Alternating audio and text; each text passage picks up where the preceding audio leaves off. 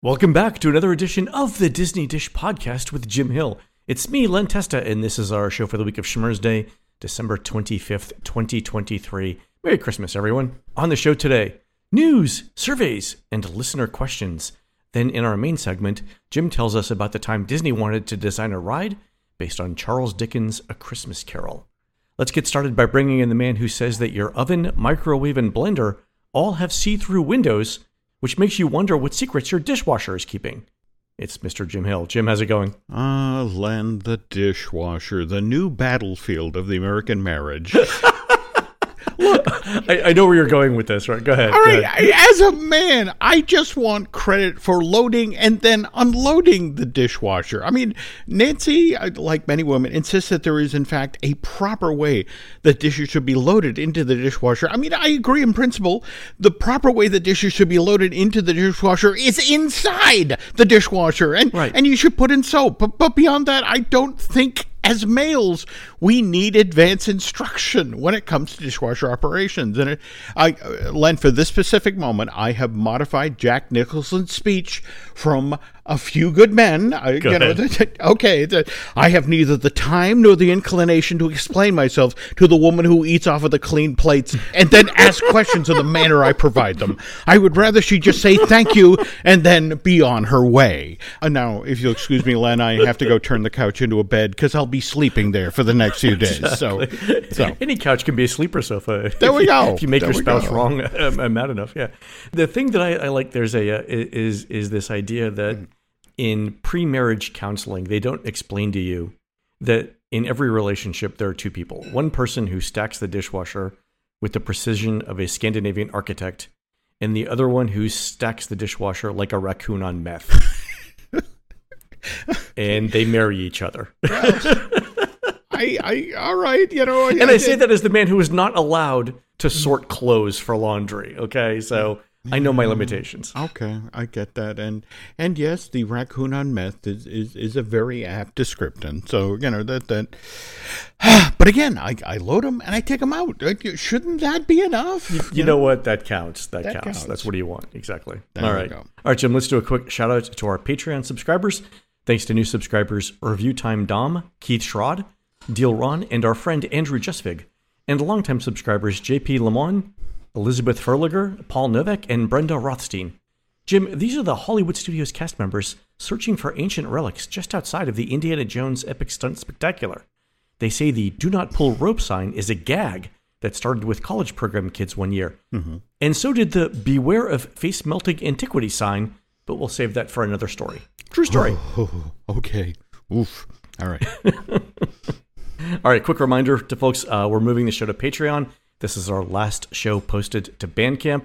So starting with the January 1st episode, we'll all be on Patreon.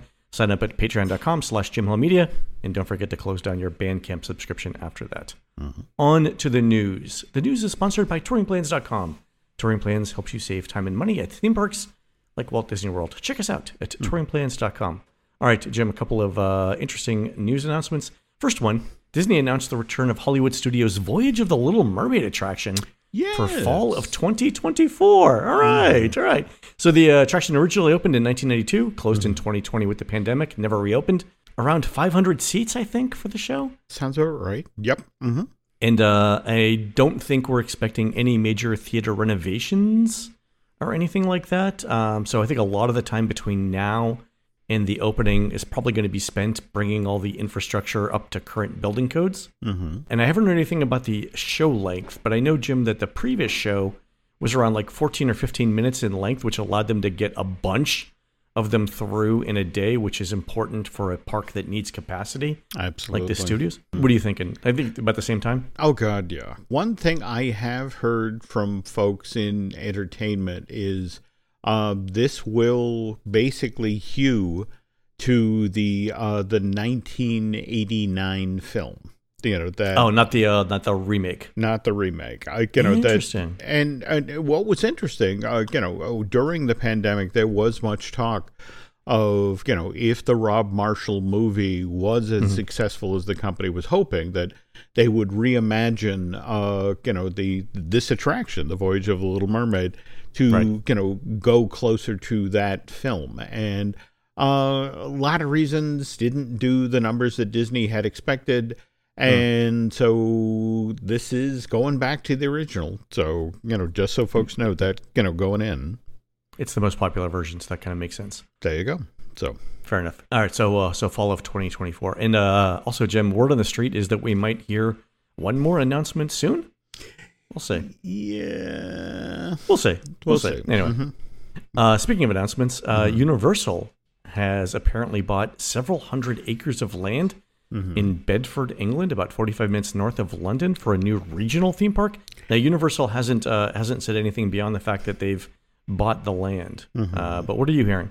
Well, you know, it's kind of interesting. I, I first heard about this uh, the the week you and I were in town for uh, the Ginger Snap challenge. That you know Right. that that this was supposedly going down, and uh, but again, the, the problem with stories like this is you know somebody tells you something and says don't talk about it. So you, Yeah, yeah. you had to sit on it. But but what's interesting is that you know uh, Universal did make a run at doing a a park in the UK back in geez this would have been right after uh, Florida opened in the 1990s and Oh, really? I didn't know. I, I didn't know that. yeah, it it, it, it you know they they have eyed this part of the world before, and and in fact, what was interesting is there had been bubbling up uh, earlier, you know, uh, suggestions that you know Universal was going to Europe, but the the smart money was you know on them going to Spain.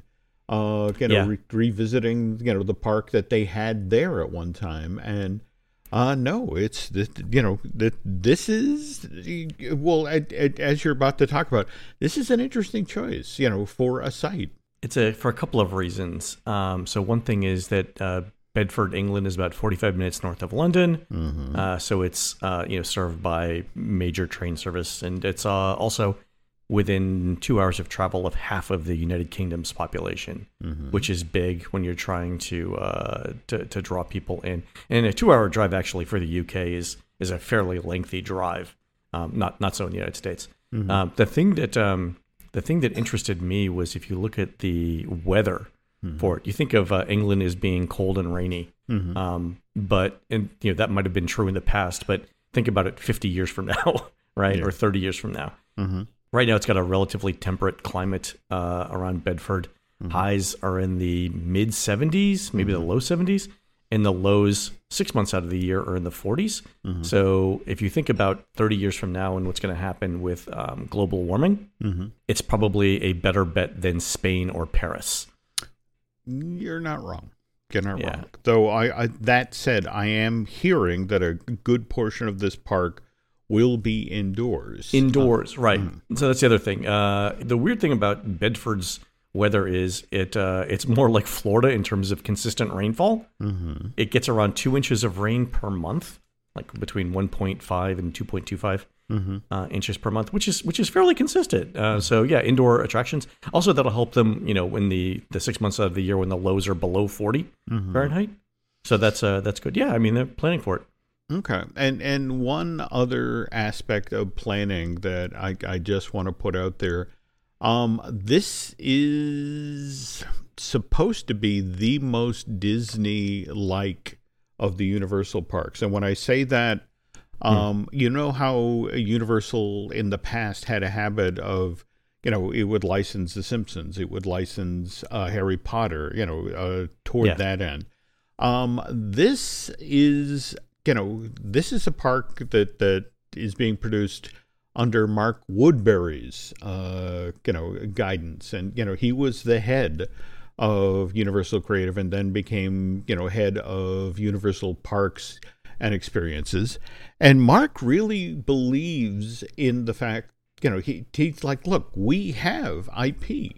That people We have good love. franchises, yeah. Yeah, Yeah, yeah. we do. We've we've got Despicable Me, we've got Minions, we've got Trolls, we've got Hmm. you know we don't have to license other people's stuff so anymore.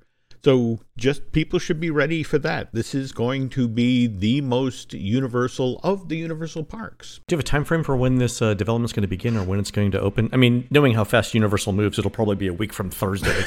when the first hotel is up. You know, Well, you know, again, what's kind of interesting about this uh, it is remember, Universal hasn't officially announced it yet. In fact, that that, Right. uh, our, our our good friend Alicia Stella, you know, once again broke the news and uh, you know found the the permits and the you know they they had you know copyrighted various names and that sort of thing. So Mm-hmm. they're still out from their official announcement. Uh, I, I'm hearing 26, 27 at the earliest. You know, yeah, I would think twenty six or twenty seven. Yeah, the uh, the the one thing that we had heard, Mm-hmm. uh, and credit to Alicia for for finding this, was that uh, the deal had been in the works for some time. Oh yeah, but that There the, you the current UK government Mm-hmm. had wanted to make the announcement closer to the general election, which I believe has to happen by early 2025. Go. yeah, yeah. You know, there, there, there are There's, a, several. there, there's some national politics that's coming into the Universal theme park world. there Yeah. we go. There are uh, multiple agendas being serviced here. So, uh, but but Yeah, yeah, looking forward to that. Hey, you know what? And it's a road trip for us. That'll be fun. there we go. There we go. So, Awesome. All right, uh, one more bit of uh, news. This one was a mild surprise going back to uh, the studios. Rock and Roller Coaster is going to have its second lengthy refurbishment in two years, starting in 2024. It begins January 8th, and Disney doesn't even have a definitive reopening date, only says summer. And the reason that's interesting is that it was closed uh, for three months this year, February 23rd to May 25th, to resolve some issues with downtime that apparently didn't work because the ride is still averaging almost two hours of downtime per day. Hmm. that's interesting. Yeah, that's a lot of downtime for a ride. We, you know, and uh, our friend Jim Shull designed Rock and Roller Coaster. Maybe we should uh, have him on to talk about this when it happens. Yeah, yeah. That that that I I think that would be an interesting way to go here. I just um I mean what's kind of intriguing at, Disneyland for a time this was kind of the pattern with the Matterhorn, wasn't it? I mean it would be Yeah. down for you know, it, it would run for 9 months and then be down for 3 months for repairs, but these two, you know, lengthy uh you know, downs back to back. Yeah. That's that's unusual. I mean, Rock and Roller Coaster right now seems to have uh, the same sort of recovery needs that I do after I go for a jog, where I'll like I'll go for a run on a Monday, and by Friday I'm okay again, maybe. And by Friday, I mean Friday, like you know, in six months I'll be fine. You know, uh, uh, theme park rides need naps too. Okay, I'm just saying. You know, I mean, the the the bigger thing that I think that we all have to look at here is when Rock and Roller Coaster goes down, and I know it's not super reliable right now, but you know there aren't that many attractions in Hollywood Studios, and not very many of them are reliable to begin with. So taking Rock and Roller Coaster offline um, is going to put additional stress. Uh, not only on the attractions you know that are left, but also on Genie Plus and individual Lightning Lane. oh no doubt. And I, I, so that, I, that's gonna be the big thing to watch there. Yeah. I also wonder what the impact will be on Lightning McQueen's Racing Academy because you know, face it, a lot of people discover that when they're back there. Back like, there, yeah. You know, oh, there's another ride back here, and if if you know, uh, you know, Rock and Roller Coaster is down for for six months. I'd be fascinated to see, you know, what happens attendance wise there for Racing Academy. Yeah, I'm thinking uh, a lot of spontaneous dance parties. No, I mean it, it, it's probably true. They need something to bring people back into that part of the park, right? Uh, yeah. And you think about like, I mean, Disney's got um, uh, food carts back there. They've got a, a ton of stuff. I mean, there's some revenue that'll be lost, Mm-hmm. right? There's uh, so we'll see, but uh, but hopefully they get this one, they get it fixed this time. Here's open. All right, on to surveys. Um, Ed and Erica sent in a Disney World survey that asked some really detailed questions we haven't seen before. Mm-hmm. And Jim, the questions are on how much of the total vacation budget Disney got. So it's a it's a super specific question, and it says, uh, you know, approximately how much did you and your travel party spend in total Mm-hmm. in U.S. dollars on your recent trip? And so you give a, a total amount, and then it asks you of that amount that you spent, Mm-hmm. how much did Disney get, and how much did everything else in Central Florida get? Wow. Yeah, I think this is interesting for a number of reasons. Um, the first is that uh, it's Disney trying to figure out how much more of the pie is left after they take their slice, Mm-hmm. and the second thing is you know, of the of the money that's left, where is it going? Because that would tell Disney who their competitors are, right? I just the fact that they're asking this question now. That's Yeah. interesting. Okay. Also, s- super impressed with uh, Ed and Erica for having a detailed budget about what they spent. That's uh, it was really good. Because the second question after this is is this: You indicated that you spent a total of X dollars on your recent visit to Walt Disney World. Would like to know how much you spent on each of the individual elements of that visit. So it breaks it down into things like accommodations, tickets, parking, food and bev, merch, and so on. Mm-hmm. And the reason why I think this is interesting is they include lines for Genie plus Plus and individual Lightning Lane. And I think what they're going to be able to do here mm-hmm. is figure out if that money that they're spending on Genie Plus and individual Lightning Lane is incremental spend mm-hmm. or if it's taking the place of something else. And and here's why I think that's the reason for this. Um, you know, we're doing sort of at touring plans. We're doing sort of our year-end wrap up on all of the you mm-hmm. know the the data that we collected for the year. And one of the interesting things that we saw mm-hmm.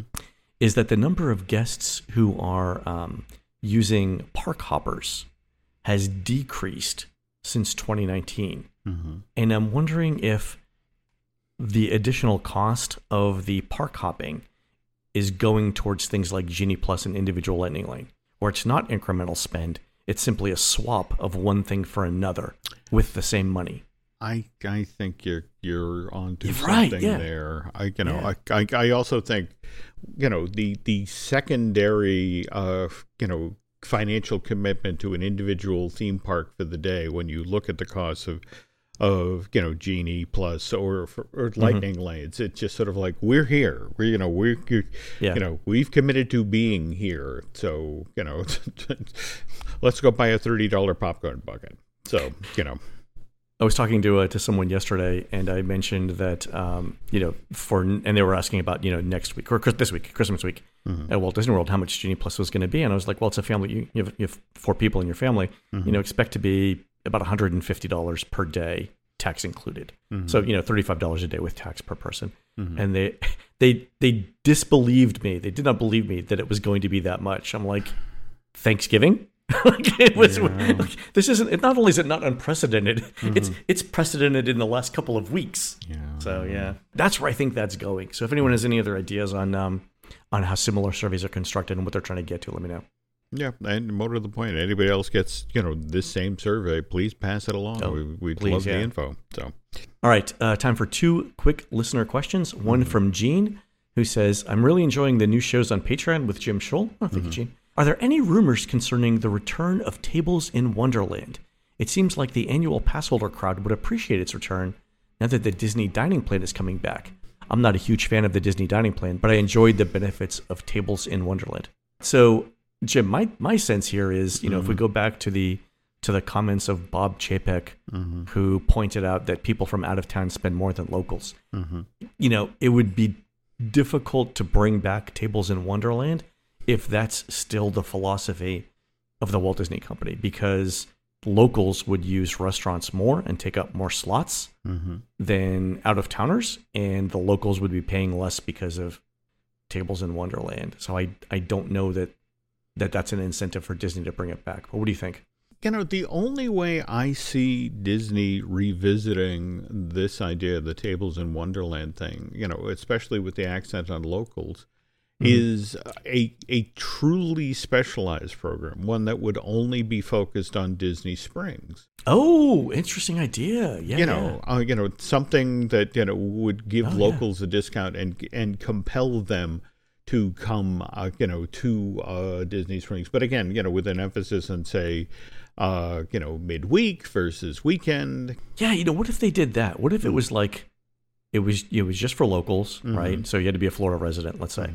Yep. Also, you know, they they target the restaurants mm-hmm. and either the days of the week or the times of day. Like if you wanted to go if you're a local and you wanted to go to Disney Springs and go to STK for lunch mm-hmm. and get 20% off with a Tables in Wonderland card, yeah, I'm 100% for that. Yeah. I think that would that'd be a great idea. But you know, they don't need they don't need locals competing for 20% off discounts at, you know, Be Our Guest or whatever. No, But I think yeah, a targeted yeah, a targeted version of Tables in Wonderland would be really useful. Yeah, okay, good question, Gene. Let's hope that uh, that Disney hears this. Next uh, question is from Nick, who writes in with an update on some missing dinos in Dinoland USA. And Nick says, I really enjoyed episode 456 where Jim recounted the history of Dinoland USA.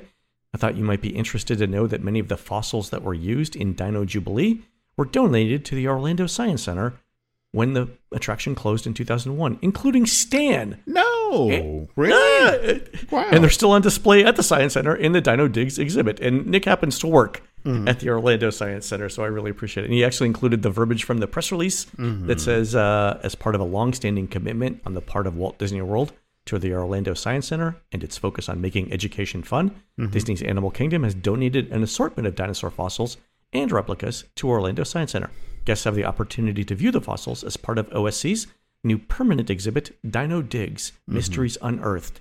Eight full dinosaurs and 12 other pieces are included in the donation. All right. How about that? I, I you know that that I I have an especial affection for the Orlando Science Center. I, I, don't know how well you know Ernest Saves Christmas, but it's one it's one the finale. Jim, Jim, you know, Jim Varney's magnum opus. Yes, it, it, it, you know, again, the, the, the, the, but one of my more beloved films. Yeah, you do love that film, don't Well, you? yeah, You- look, you know, yeah, yeah. you know, any movie that includes Jim Varney saying the line "Nobody moves and nobody dies," you know, just sort of, which again, you know, great The advice during Christmas. there we go, you know, but but yeah, that, that, I, I I I have been looking for an excuse to re, you know, to revisit the Science Center, and now now that Stan, now that I know Stan's there, I gotta go, I gotta go. All right. so. So for uh, for those of you who are, uh, happen to be driving uh, to Orlando for the holidays, the Orlando Science Center is about 40 minutes north of Disney property, just off of I-4. So if you're looking for something to do on your travel day in or out of Walt Disney World, it's a super fun stop for breakfast and some dinosaurs. Yeah, definitely do that. Cool. All right, folks, uh, we're going to take a quick commercial break. When we come back, Jim tells us about the time Disney tried to design a ride based on Charles Dickens' A Christmas Carol. We'll be right back. Congratulations! You made it to this side of the holiday shopping season. Mind you, this is the part where, after getting all those great gifts for your friends and family, you then take a look at your bank account and go, "Ugh, I really need to rebuild that sucker. Of course, one way you can get started with that project is by eliminating unnecessary expenses, like, say, those subscriptions that you may have forgotten about. Streaming services that you signed up for when you only wanted to watch one specific show, or fitness programs that you really meant to use but never quite got around to. If any of that sounds familiar, well, let me tell you about Rocket Money. Rocket Money is a personal finance app that finds and cancels your unwanted subscriptions, monitors your spending, and helps you lower your bills. And what I really love about Rocket Money is I can see all my subscriptions in one place now. And if I see something that I don't want anymore, I can cancel it with a tap. I never have to get on the phone to customer service. I used to have to deal with those guys all the time. I'd set up a subscription to a particular magazine or newspaper in order to gain access to their online archive and, you know, to, to do some research for a story or an article. And uh, mind you, setting up the subscription was always quick and easy to do. But when it came time to cancel that subscription, well, that's when things suddenly got hard. Uh, the cancellation office was only open from uh, 10 to 5 on weekdays, and the people who worked there rarely seemed to answer a phone. So I really had to work hard back then when I wanted to cancel something. But now that I've got Rocket Money, all it takes is a few quick clicks. So why not join the more than 5 million users who have saved an average of $720 a year? That's more than 500 million in canceled subscriptions. Stop wasting money on things you don't use. Cancel your unwanted subscriptions today by going to rocketmoney.com slash disneydish. That's rocketmoney.com slash disneydish. One more time for those of you who are just waking up from a long winter's nap. rocketmoney.com slash disneydish. We thank them for sponsoring today's show.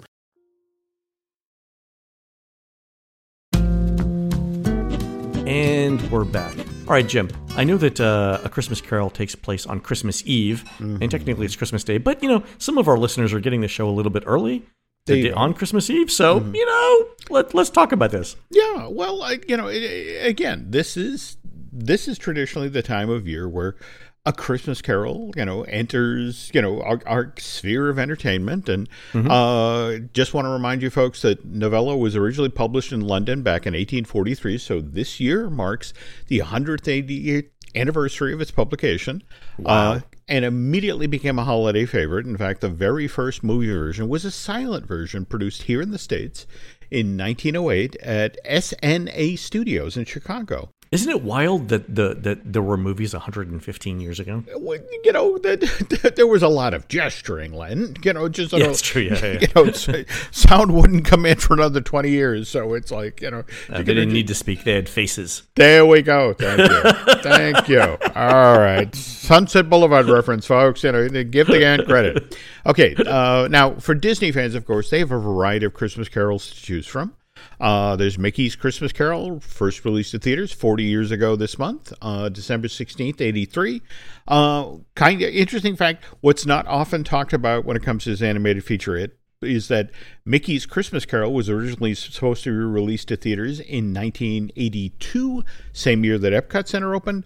But when Don Bluth walked out the door at Disney in, in September 79 and took a third of the studio's animation staff with him, uh, by the way, those are the folks who eventually made Secret of NIMH released theatrically uh, July of 82 totally disrupted Disney's production pipeline, um, which not only delayed the release of Mickey's Christmas Carol by a full year, but had a similar impact on the very next animated feature that Disney had in the works, Fox and the Hound. Wow. That wound up being delayed from December of 1980 to July of the following year, 81. Um, and then, of course, there's a CG version of A Christmas Carol that Disney released in November of 2009, uh, directed by Robert Zemeckis and produced using performance capture. So it had Jim Carrey not only as Scrooge, but also all of the ghosts that visit that miserable miser. And worth noting here that, that when it came time for Disney to promote uh, this new Christmas Carol, what they decided to do starting in May of, of that year, uh, 2009, a full six months before this movie arrived in theater, is that Disney tricked out a train which had four vintage uh, cars uh, with exhibits that explained how this new version of Dickens' Christmas Carol was created. I love it. That's amazing. Well, and, and, here's the thing, though. It, you know, it's sent off on a publicity tour that lasts 24 weeks, makes 40 stops in 36 states, and I, to be honest, the reason they opted to go this way, Dick Cook, who was the head of Disney Studios at the time, he when he started at the company in the summer of 1970, his first job was working on the steam train at Disneyland. So he was a big time train buff. So, you know, the, the notion of, hey, let's send a train off to promote Dickens' Christmas Carol, you know, and, and, and so it was old home week for Dick. But, but uh, the sad irony here is by the time the Christmas Carol train pulled into its final stop, it, uh, by the way, right where you are right Penn now. Station? Penn, or, or G- Grand Penn Central. Station. Yeah, there we go. Dick was actually out as the head of Disney Studios. Uh, they they had let him go six weeks earlier. Uh, and evidently Iger and Cook didn't see eye to eye about how the studio should be run, and um, so anyway, we're not. are you going to say he was railroaded out of his job? you were going to do it. I know. I see the show notes. Oh, all right, I, you and know, then you decided discretion is the better part of valor, and I, I- decided no, humor is the better part of discretion. Okay, yeah, I know. Every so often, it's like, wow, that that's not low hanging fruit. That's fruit that's on the ground. Okay, you know, it's, it's been sitting on the ground for a while. there we go. But all right, thank Anyway, you, okay. thank you for doing the joke. Okay, anyway, but we're not here to talk about either of these two Disney produced films, but rather something that the company ultimately chose not to produce, and that is a Christmas Carol ride that the Imagineers designed for the UK pavilion at Epcot Center. All right, so let me pause here. I've actually never heard this story before, but I already love the idea of a permanent Christmas ride in the UK. Well, and and just to be clear here, I, in fact, I, I shared it with Len because it came off of the back of an Imagine News, which was the in-house newsletter for uh, Walt Disney Imagineering. Oh, is that where the concept art comes from? there we go. Uh, you know, they they yeah, so uh, so fo- so folks listening, um, if you go to the show notes, uh, we have concept art from the uh, from the ride itself, which includes Santa being possessed by a Christmas tree and floating in space. It's like the S- the Exorcist, but if Santa Claus was uh, just to be clear, what Leonard's describing is the ghost of Christmas future. All right, and and you know it's the scene where he's showing Christmas around the world. So yes, in a, a very strange kind of visual concept, the uh, you know the ghost of Christmas past is, is at the same time a wonderful magical Christmas tree. Um, and the bed is floating. There's somebody uh, showing a uh, look of great concern that's on the bed. Again, Jim, this is you know you you kind of squint with one eye. This is concept art from The Exorcist as well. Well, uh, you're not wrong, but but anyway, it, it, anyway. It, it's worth noting here that we have a date on this. It's 1984. More to the okay. point, the name of the gentleman who painted this piece of concept art will be well known to to Disney fans. That's Sam McKim you know, oh. to you know who did a lot of work on on many of the classic attractions to the park. But anyway, to, to sort of give you a sense of where this all fits in. Story okay. starts uh, with the opening of Walt Disney World's second gate, uh, which opens yeah. October of 1982. Mm-hmm. And it's at this point that WED has already been mapping out phase two for uh, you know both World Showcase and Future World, and and to okay. increase the overall capacity of Epcot Center, as well mm-hmm. as give guests a reason to return to this theme park. The plan was prior to the fifth anniversary of Epcot's grand opening. So again, a target date 80, 87. 87. Okay. Uh, Horizons was supposed to be open. Seas Pavilion was supposed to be open. Okay. Equatorial Africa Pavilion was supposed to be we're open. Gonna, we're gonna do an entire show on that. Yeah, yeah, but but okay. also the Rhine River Ride uh, would open at Germany. The Meet the World show would be at the, the the Japan Pavilion, and then the English Music Hall would be open at the UK Pavilion. Um, all right, of this list, only Horizons and Living Seas got built. Uh, Horizons, sponsored by General Electric, opens October 1st, 83. Whereas Living Seas, where Disney genuinely struggled to find a sponsor for this land. I, eventually, United Technologies agreed to to underwrite this Future World Pavilion, but but really cut down, uh, you know, the, the the the earlier ride through portion of the show uh, to, ah. to, to, get them on board. The only reason I know of United Technologies is because mm-hmm. they sponsored the Seas, and I I don't know what they do. I don't know if you know if their their main job is mm-hmm. uh, providing uh, munitions to armies around the world. But I have a very positive view of United Technologies just because they sponsored the Seas Pavilion. No idea what they do, but yeah. you know. No, no, no. That that I, again, I, I was glad to see the place open, especially you know, when you think about how long it took the Space Pavilion or for the Health Pavilion oh, yeah. to find yeah. sponsorship. Anyway, all of the expansion stuff that was planned for World Showcase, uh, geez, I, you know, due to Second Gate not meeting its initial attendance projections, not to mention that the whole project went, you know, over budget by several hundred million dollars.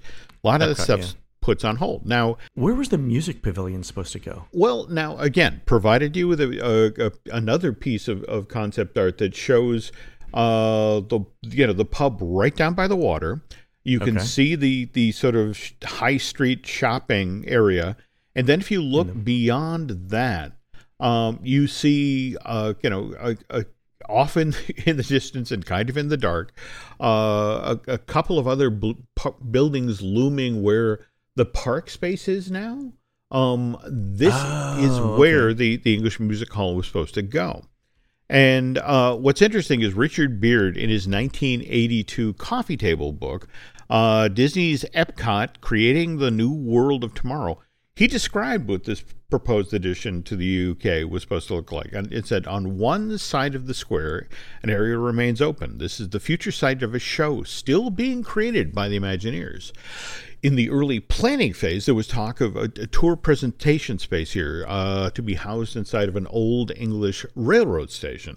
Um, this idea then metamorphed into an Elizabethan type dinner theater, uh, which then uh, turned into an English music hall, and that's where it stands.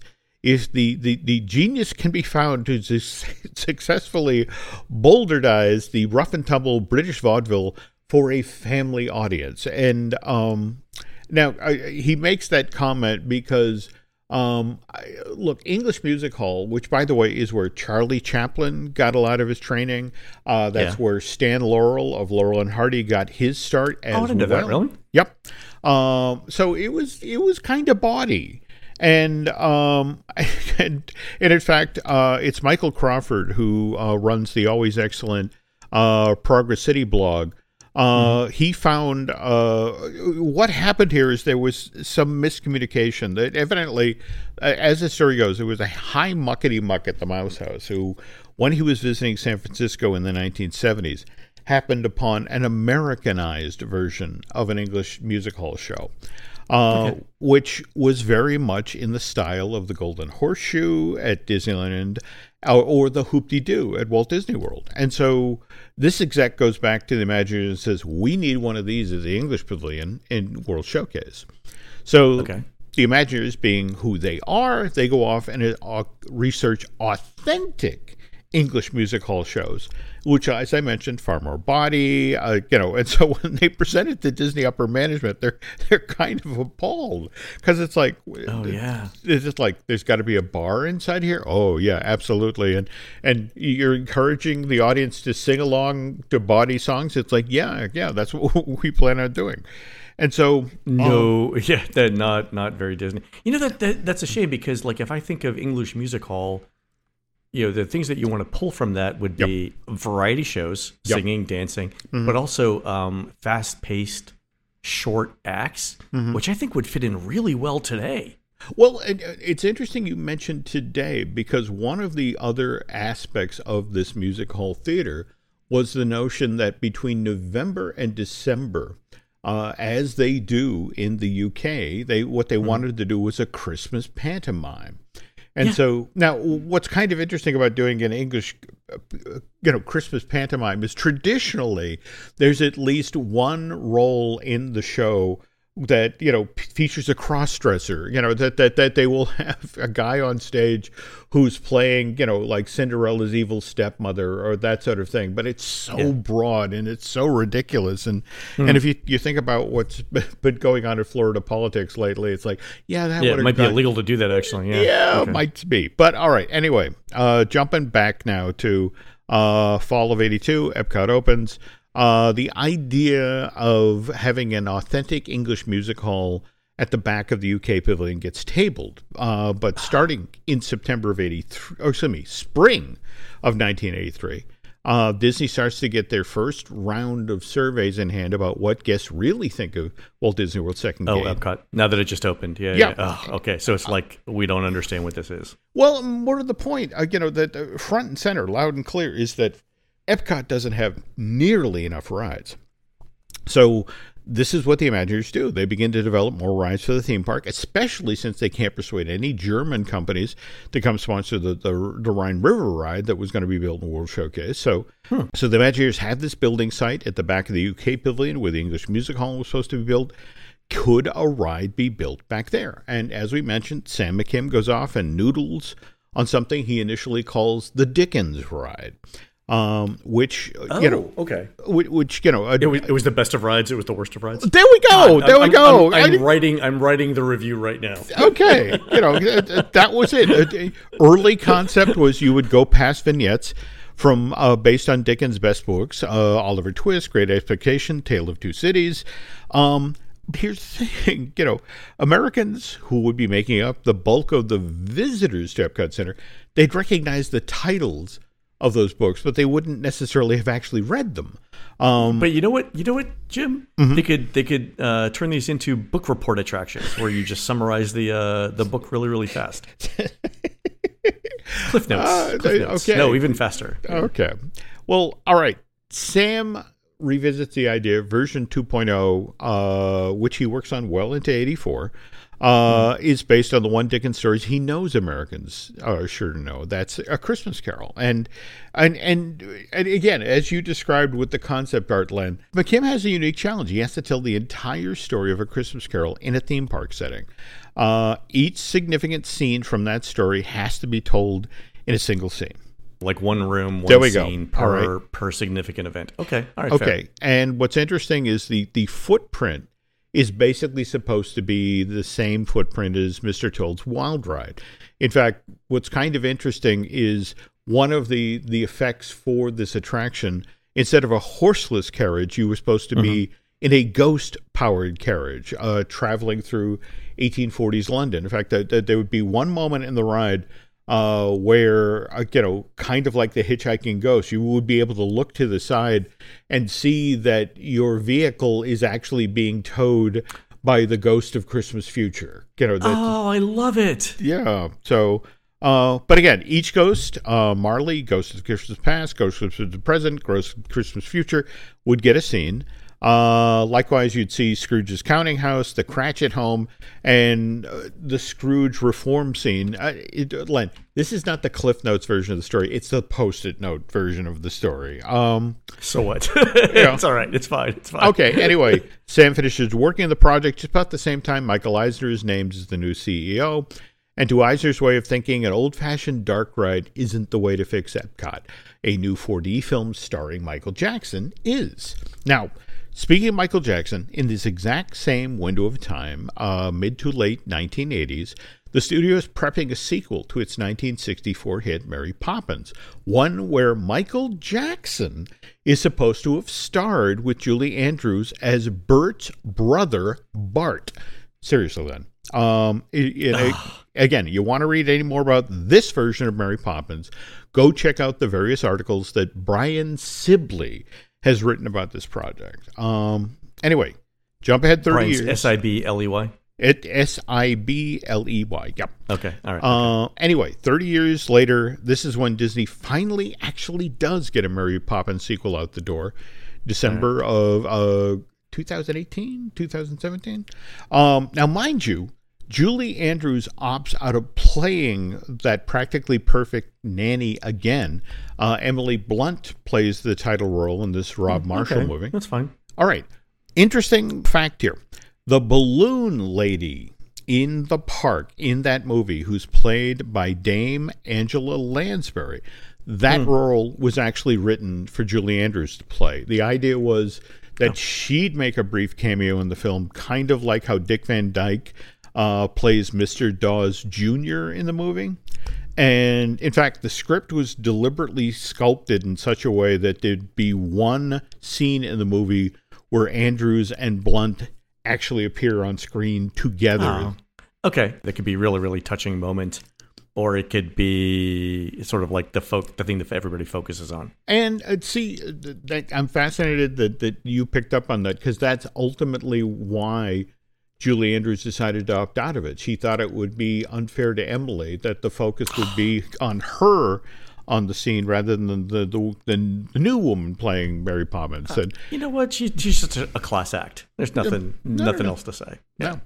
Anyway, Disney thought that Mary Poppins Returns was a sure thing. So much so that even before the sequel was released to theaters, WDI is working on an attraction for the UK pavilion for this soon to be released film. And, and and remember, Epcot, you know, consistently the complaint with guests is Epcot needs more character based attractions. Uh, so in this point, Cherry Tree Lane was going to be added to the back of the UK pavilion. Uh, there was going to be a meet and greet added for Mary and Jack. Uh, that's the Lin-Manuel Miranda character from Mary Poppins Returns. And then there was going to be the Doulton Bowl spinner ride.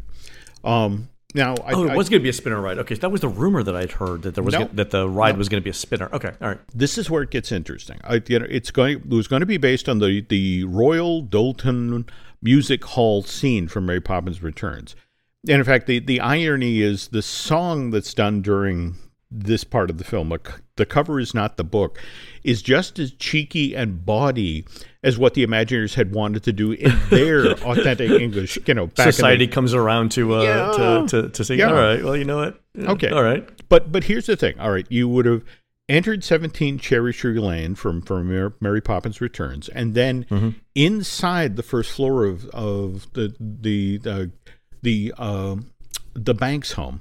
Um, they would have done that effect uh, from uh, the Belle meet and greet at the Magic Kingdom, where you Oh, move the from the way that the uh, window or sorry, a picture frame opens in the cottage at the There Maurice's workshop. There we That's a great effect. It That's is. a really good effect. Well, yeah. that's the thing. That's why the Imagineers wanted to circle back on it. No, so love it, that's it. that's how you would have moved into the world of the Royal Doulton Bowl. And and anyway, inside uh, this building, there was an uh, a spinner, uh, basically the teacups. Only Mm-hmm. now you're instead of climbing into a teacup, you're getting into the Royal Doulton Bowl, and of course you exit through a gift shop, uh, you know, to full of Mary Poppins Returns merch, and find yourself back out on the street at the UK Pavilion. And here's the, the, the really ironic part, Len.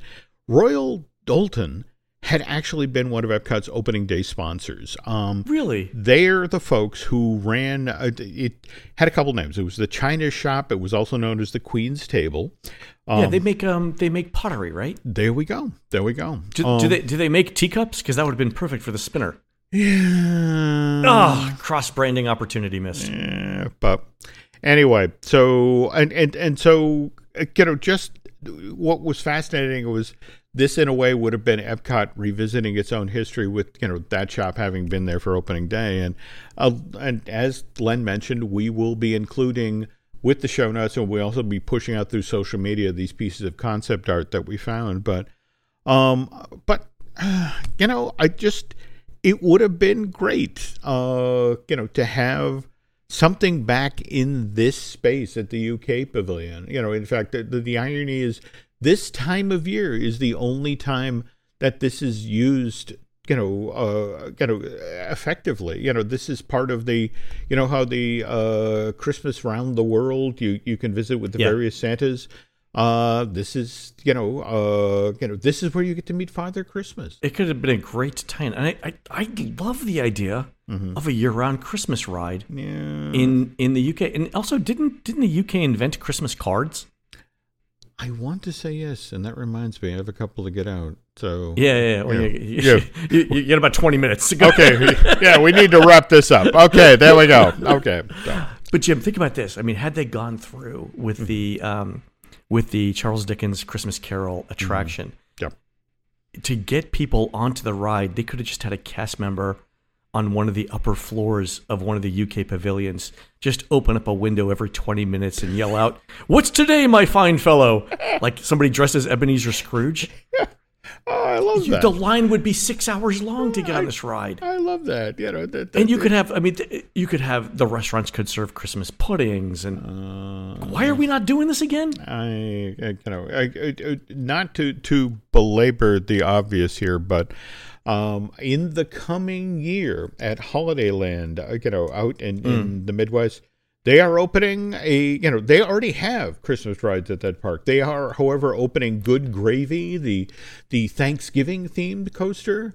Uh, where you, you ride an oversized gravy boat. So, um, you know, I, again, I, I think a road trip is in our future, Len. I, So- you know, I think I think so. So when let's do this when we uh, when we go to London, there's a bunch of really excellent theme parks in and around London. So there's um, Legoland Windsor, which is a hoot.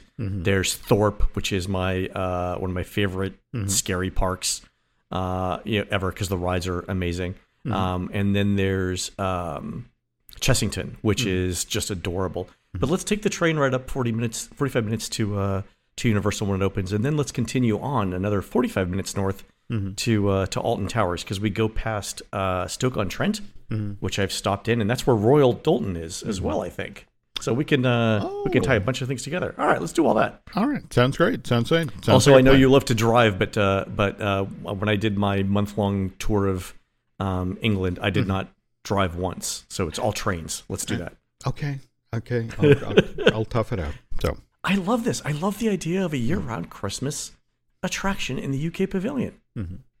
Fantastic show. All right, good job, Jim. glad you liked it. All right, folks, that's going to do it for the show today. You can help support our show by subscribing over at patreon.com slash Jim Hill Media, where we're posting exclusive shows every week. Our latest show has behind-the-scenes stories, photos, and video from the building of Disney MGM Studios from Imagineer Jim Shull, who was there during the whole thing. Check it out at patreon.com slash Jim Hill Media. On next week's show, Jim gives us the surprisingly deep history of Shrunken Ned's Junior Jungle Boats in Adventureland. There's lore, kids. you can find more of Jim at jimhillmedia.com and more of me, Len, at touringplans.com. We're produced spectacularly by Eric Hersey, who wants to hear your fresh ideas, people. for Ceramics Paint Night at the next monthly meeting of the Fancy Gap Elementary School Booster Club. That's 5:30 p.m. on Thursday, January 25th, 2024, at the Fancy Gap Elementary School in beautiful downtown Fancy Gap, West Virginia. While Eric's doing that, please go on to iTunes and Radar Show and tell us what you'd like to hear next. For Jim, this is Len. We'll see you on the next show.